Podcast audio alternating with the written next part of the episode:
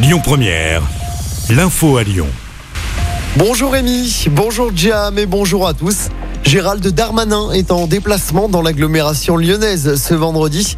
Le ministre de l'Intérieur est à Saint-Cyr au Mont d'Or pour la remise des diplômes de l'École nationale de police. Il prononcera notamment un discours, un déplacement qui intervient quelques jours après la fusillade mortelle de la Duchère où deux jeunes, pour rappel, avaient été abattus en bas d'un immeuble. Verdict attendu tout à l'heure à Lyon dans le procès de huit personnes. Elles sont soupçonnées d'avoir tenté de braquer un fourgon blindé à Saint-Chamond. Ça s'était passé en 2017. Six mois après cette attaque, les accusés avaient été interpellés à Saint-Chamond, Saint-Étienne et Oulin. Des peines de 7 à 20 ans de prison ont été requises. Dans l'actualité locale également, un grave accident de la route hier soir à Saint-Priest. Un scooter est entré en collision avec une voiture. Ça s'est passé rue du Lyonnais. Bilan, deux blessés dont un grave. Les deux jeunes ont été transportés à l'hôpital et les causes de l'accident ne sont pas encore connues. Une enquête ouverte à Lyon après la mort d'un bébé.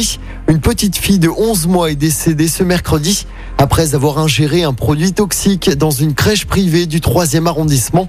L'enfant a été retrouvé inconscient dans cette crèche. Malgré l'intervention des secours, le bébé est finalement décédé à l'hôpital femme-mère-enfant de Bron. Le parquet de Lyon a ouvert une enquête pour homicide involontaire. Du changement pour les Lyonnais dans les TCL. Dès demain samedi, le métro B passe en mode automatique 7 jours sur 7. Les nouvelles rames sont climatisées, plus grandes et plus confortables. Certains Lyonnais ont déjà pu tester les nouvelles rames. Des essais ont été réalisés certains dimanches. On vous a mis des photos de ce nouveau métro sur notre site et notre application. On en sait plus sur le feu d'artifice surprise qui a surpris des milliers de Lyonnais hier soir? Un feu d'artifice tiré depuis le 7e arrondissement au Matmut Stadium de Gerland. C'était vers 23h15 hier soir et ça a duré une quinzaine de minutes. Les détonations ont été entendues jusqu'à Villeurbanne, Vénissieux, Oulin ou encore la Mulatière. Selon le progrès, c'est le loup rugby qui est à l'origine de ce feu d'artifice.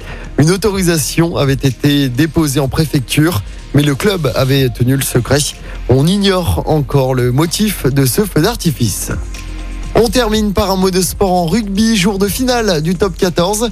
Castres est opposé à Montpellier ce soir au Stade de France. C'est un classique de notre championnat. Le coup d'envoi de cette finale sera donné ce soir à 20h45. Écoutez votre radio Lyon Première en direct sur l'application Lyon Première, lyonpremière.fr et bien sûr à Lyon sur 90.2 FM et en DAB+. Lyon